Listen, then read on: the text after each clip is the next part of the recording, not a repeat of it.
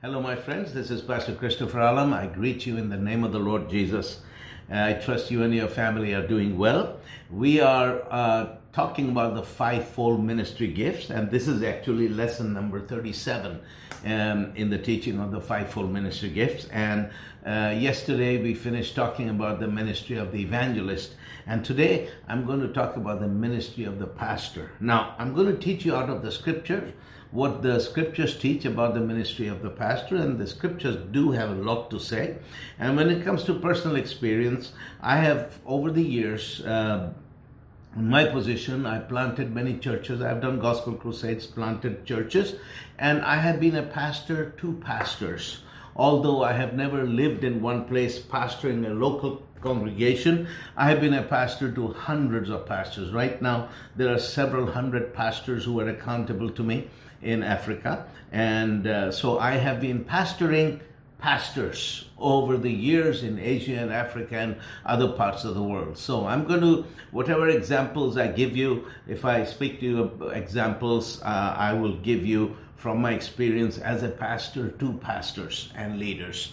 But uh, my teaching will, will not so much be experience based, but really what the Bible teaches. Now, the first thing is that a pastor is called, appointed, and anointed by God to lead um, an assembly or local congregation of God's people. Now, I say assembly or local congregation because they mean the same thing, but uh, in certain Christian circles, they call them assemblies, like we call them assemblies, and in other contexts, they're called the local local churches, local congregations, but they mean the same thing. And a pastor is one who is called to do the job of leading a local assembly, and he's appointed and he's anointed by God for the task. You can't just have anybody come in and and lead a local assembly unless he's called and appointed and anointed by God. That's why I don't believe in in elder ruled churches, churches that are ruled by elders, because uh, elders uh, are not anointed uh, to um, lead congregations. Pastors are. Now, when I say elders, uh, let me qualify this. When I when I say elders are not anointed to lead, uh, to lead churches, I mean elders in the modern day usage. A modern day elder is a man who's not in full time ministry. He can be a business person or somebody who has a leadership position in a local assembly as a lay person.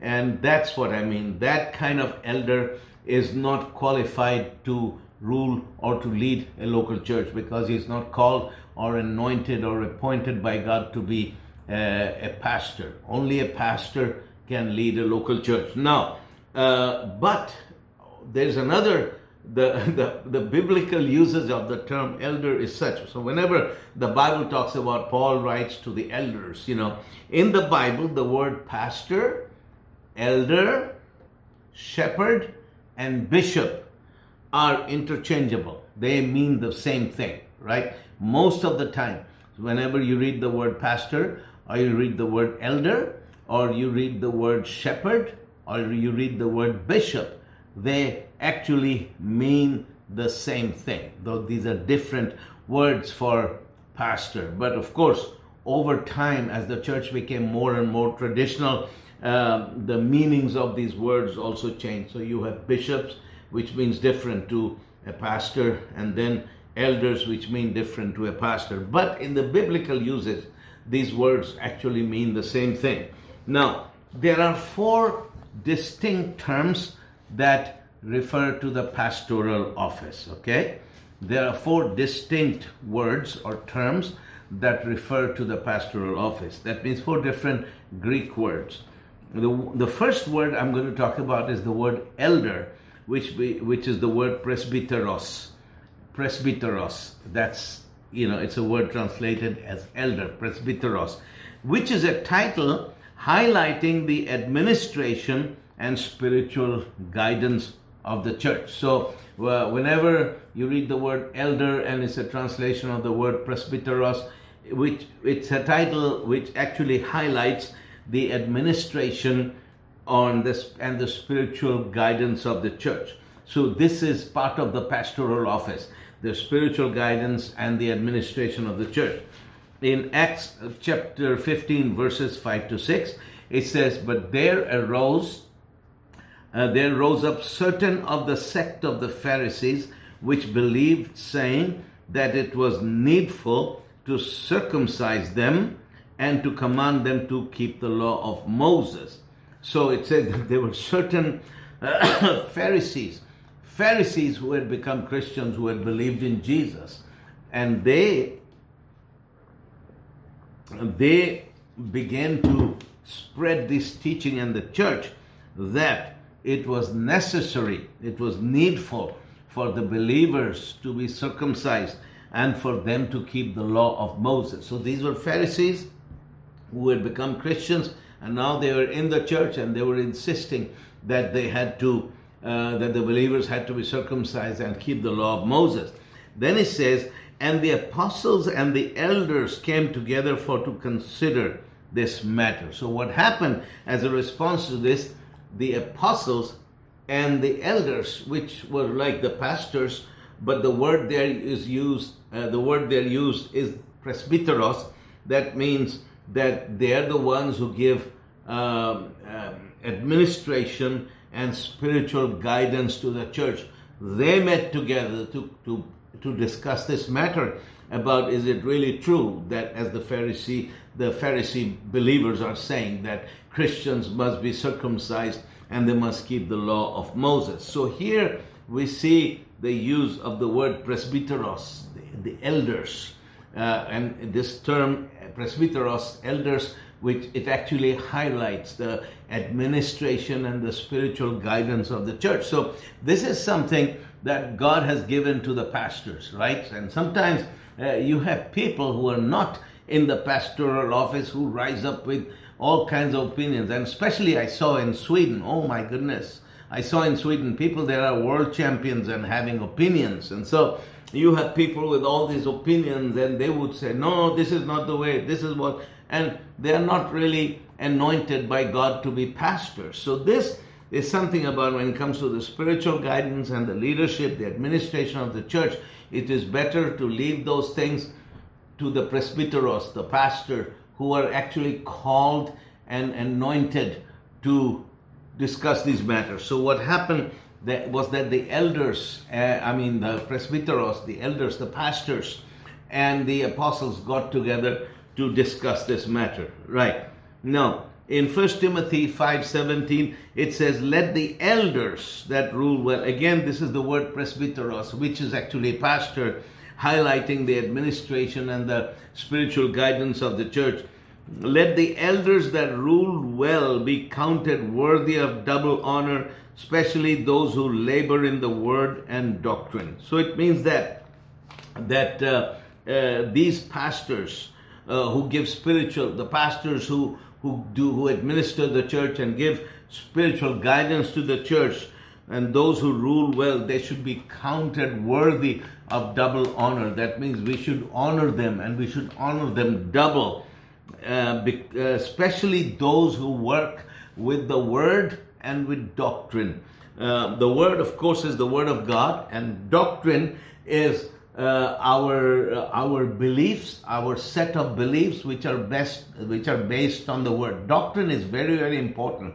Many people say, ah, "I don't like doctrine." Well, you have to like doctrine because if you don't have doctrine, or what the Bible calls uh, false doctrine, people will be, be, be, believe anything, anything that comes around, anything that sounds good, anything that sounds impressive, people will believe in those things. So we need sound doctrine, and sound doctrine is based on the word. So it's talking about pastors who rule well shall be counted worthy of double honor, especially those who work with the word and with sound doctrine. Now, in James 5:14, is any sick among you? Let him call for the elders of the church and let them pray over him, anointing him with oil in the name of the Lord. So again, we see the word presbyteros, that means the pastors. So is any sick among you? Let him call for the elders of the church. And in this case, the elders doesn't mean these lay people who we appoint as so called elders in the church, And so if the guy says, Well, I'm an elder in the church, no. He's talking about pastors. Strictly, biblically speaking, what he's saying is any sick among you, let him call for the pastors of the church. The pastors who give spiritual guidance to the church, who administer the church, the presbyteros. So it means if any of you is sick, let him call the presbyteros of the church. Let him call the pastors of the church who give spiritual guidance to the church, and the pastors will come and anoint him in, with oil in the name of the Lord. Let them pray over him, anointing him with oil in the name of the Lord. So, uh, you know, there are certain ideas we have of what an elder is and what an elder isn't. Here we see an elder is the uh, the word elder is the Greek word presbyteros, which means it's a pastoral office. It's a pastor who who and and the highlight here is the is the role of the pastor in administering and giving spiritual leader to the church. Now, the second term that describes the pastoral office is the bishop or overseer. As I said to you, that the word bishop and the word pastor and the word overseer and shepherd are interchangeable. They mean the same thing. The other, the second word, the first was presbyteros, uh, you know, which is translated as elder. The second word that highlights the office of the pastor, the same pastor, uh, who is the presbyteros, is the episcopos. Episcopos is translated as bishop or overseer, and this emphasized the pastor's role in guidance, oversight, and leadership of the church, right? So, this word episcopos, which emphasizes the oversight, guidance, and leader of the church.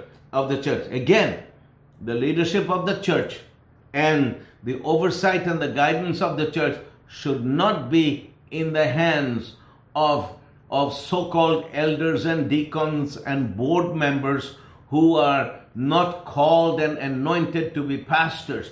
When you have so-called elders, what we call in the modern day sense, elders and and, and, and, and, and deacons and even board members, they are there to assist the pastor and not to control him and not to guide him, not to tell him what to do, because it may be the modern day system, but it is not a biblical system. The biblical system is the pastor who is called and appointed by God, and the word here in the second the second word here is bishop or overseer, which means pastor episcopos, which emphasizes the guidance, oversight, and spiritual leadership of the church. Acts 10:28 says, it says, Take heed therefore unto yourselves and to all the flock over the over the which the Holy Ghost has made you overseers to feed the church of God which he has purchased with his own blood. So this is in the book of Acts is writing to the overseers, to the episcopos, to the bishops, the overseers, the pastors, which is the same. Uh, as I said, these terms are interchangeable.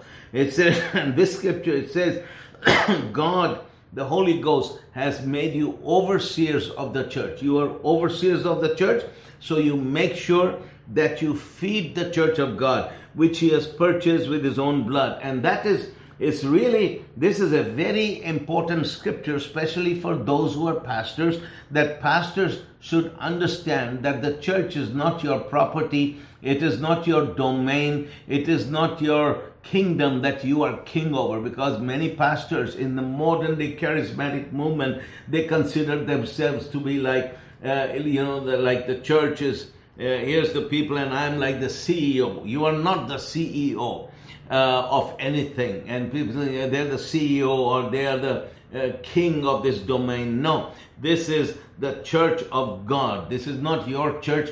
It is the church of God which he has purchased with his own blood.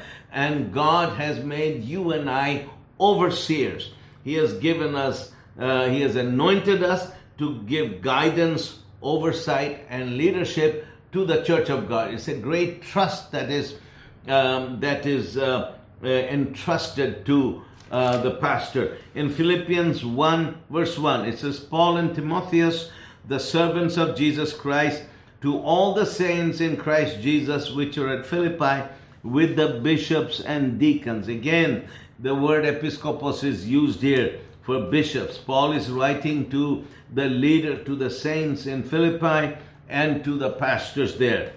And in 1 Timothy 3, verses 2 to 5, it says a bishop, and here's the word episcopos used again, uh, again, which highlights the, the role of the pastor when it comes to guidance, oversight, and leadership. And it talks about the qualities that a pastor must have. A bishop must then be blameless, the husband of one wife, vigilant, sober, of good behavior, given to hospitality, apt to teach, not given to wine, no striker, not greedy of filthy lucre, but patient, not a brawler, not covetous, one that ruleth well in his own house, having his children in subjection with all gravity. For if a man know not how to rule his own house, how shall he take care of the church of God? So he's, he's talking about the qualities that a bishop or an episcopos, a pastor, must have. He must be blameless. He should be married only to one woman, and he should be vigilant. He should be sober, of good behavior. Give, he should be hospitable, and he should be a good teacher. Every pastor should be a good teacher. You know, some churches they say they have a pastor, then they have a teaching pastor. There shouldn't be such a system of a pastor and a teaching pastor. The pastor himself should be able to teach. You can't have a pastor who cannot teach the people. So we need pastors who are able to teach the people the Word of God. Because the primary task of the pastor is to teach the Word of God. Okay, so then it says he should not be given to wine. That means that he should not be a drunkard. He should not have problems with alcohol. He should not be a drunkard, not striker. He should not be violent, hitting his wife or children. He should not be greedy of filthy lucre. That means he should not be greedy for money. He should not be he should not lust after material things and money, but he should be patient, not a brawler. That means he shouldn't be one who, who is physically uh, getting into fights and brawls with people and he should not be covetous. He shouldn't be greedy. Then it says he should rule well his own house, having his children in subjection with all gravity. That means his house shall be in order. His marriage, his children, it should be in order. Because if a man does not know how to rule his own house, how shall he, I'm sorry, take care of the church of God? Now, the third uh, word used to describe the place, the authority, and the position of a pastor is uh, poimen, shepherd or pastor. That word is translated as shepherd or pastor. Poimen, that means this is a word, it denotes leadership, authority, guidance, and provision. It, this word denotes leadership, authority, guidance, and provision. Acts 20, 28 to 31.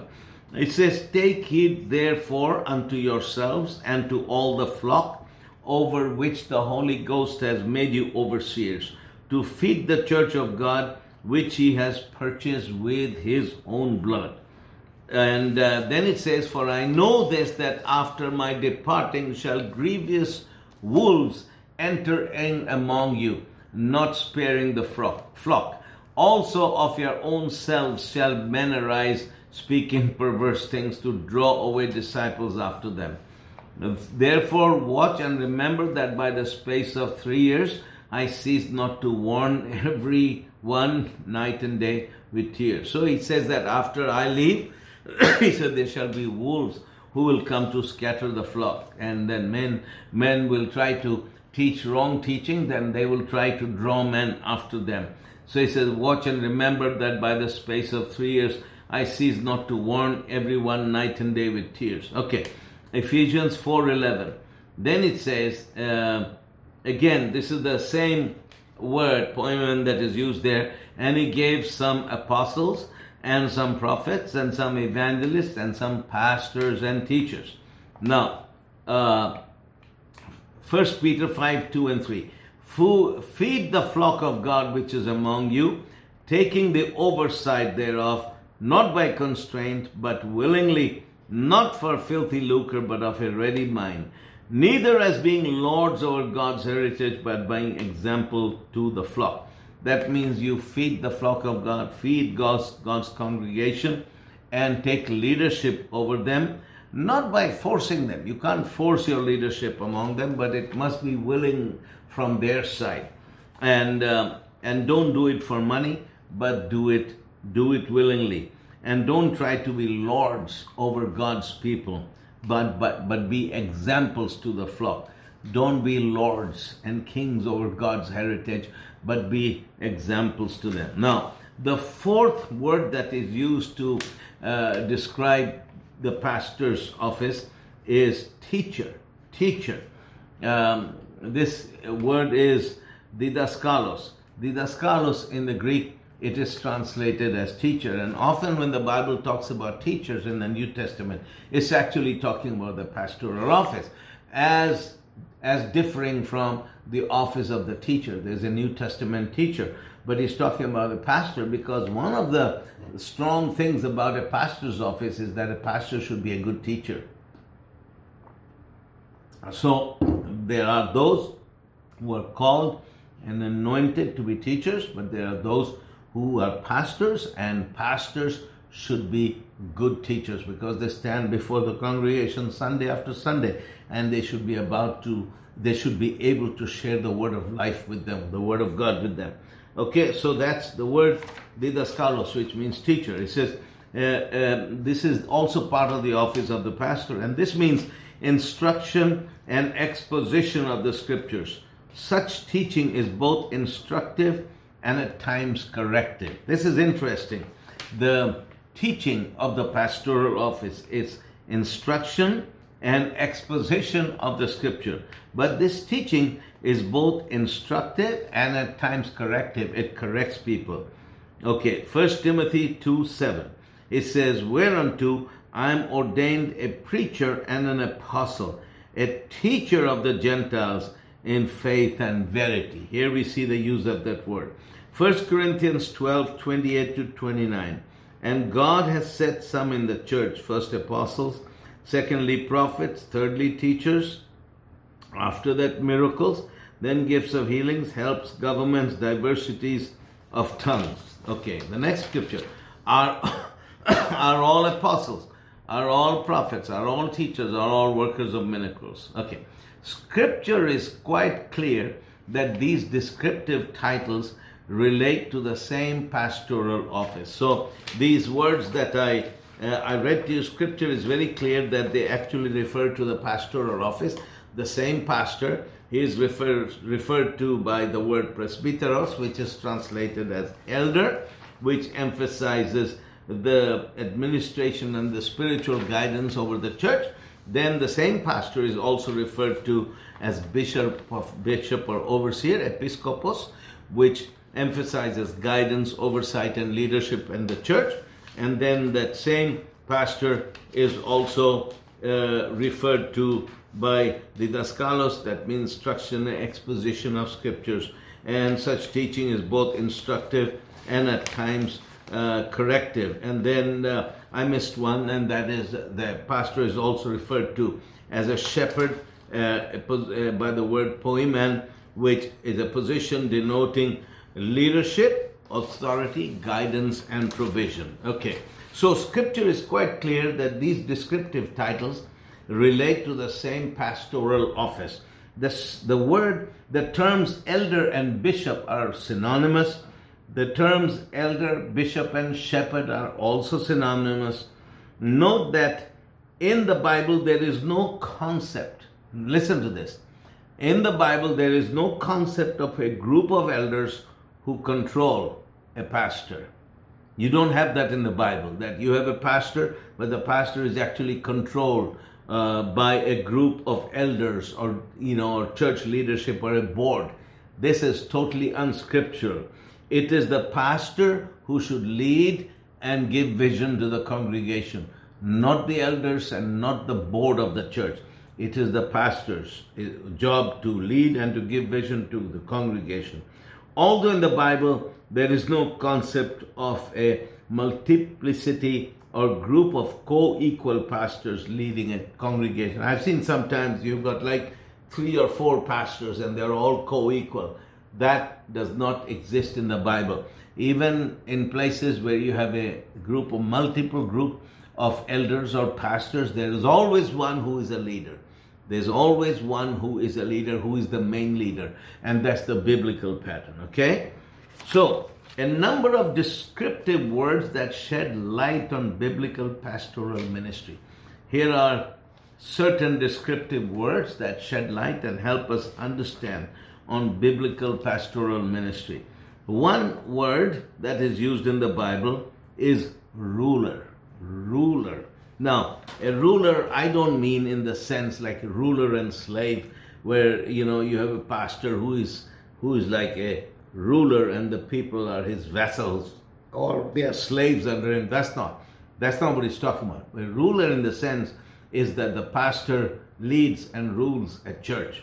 And first Thessalonians 5:12 and we beseech you brethren to know them which labor among you and are over you in the Lord and admonish you. So one of the things about the pastoral office is it says that a pastor is over you in the Lord. So we cannot, uh, you know, it is wrong to have this attitude that, well, he's the pastor, but you know, we are all believers in Christ and we are all equal. So the past, I'm equal to the pastor because God also speaks to me.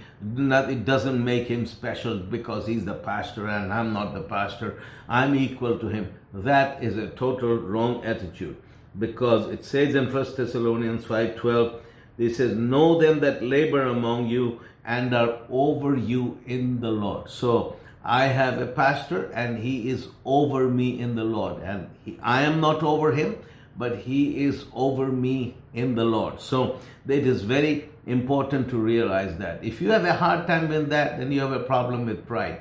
Humble yourself because uh, I saw this. I, I've seen this in different parts of the world where people rise up and they think they're equal to the pastor. We are all children of God. God loves all of us equal. We can all hear from God. What makes the pastor think that he's special? Well, he is special because he's called and anointed by God to be pastor and you are not. So that's why it's better to be, keep quiet and to understand that the pastor, he is the leader and in a sense, he he is over you in the Lord. He's over me in the Lord, and we must honor that office of the pastor. But we will continue again tomorrow. We'll talk more about the office of the pastor. But let's pray together. Father, in the name of Jesus, we thank you for this time. I thank you for um, everybody who can hear the sound of my voice. Father, give us a clear insight as to what your word teaches about these things so that we may walk and live in a way that pleases you and brings glory to you. Father, we honor you. I ask you to bless each one, Father, and they bless their homes, meet every need they have. And Father, since we are talking about pastors, I pray for my pastor. I pray for my pastor friends that today they be blessed, Father. Increase their vision, cause them to see farther than they've ever seen before, and use them for your glory in the name of Jesus. Well, we will continue to talk about the pastoral ministry tomorrow, and God bless you.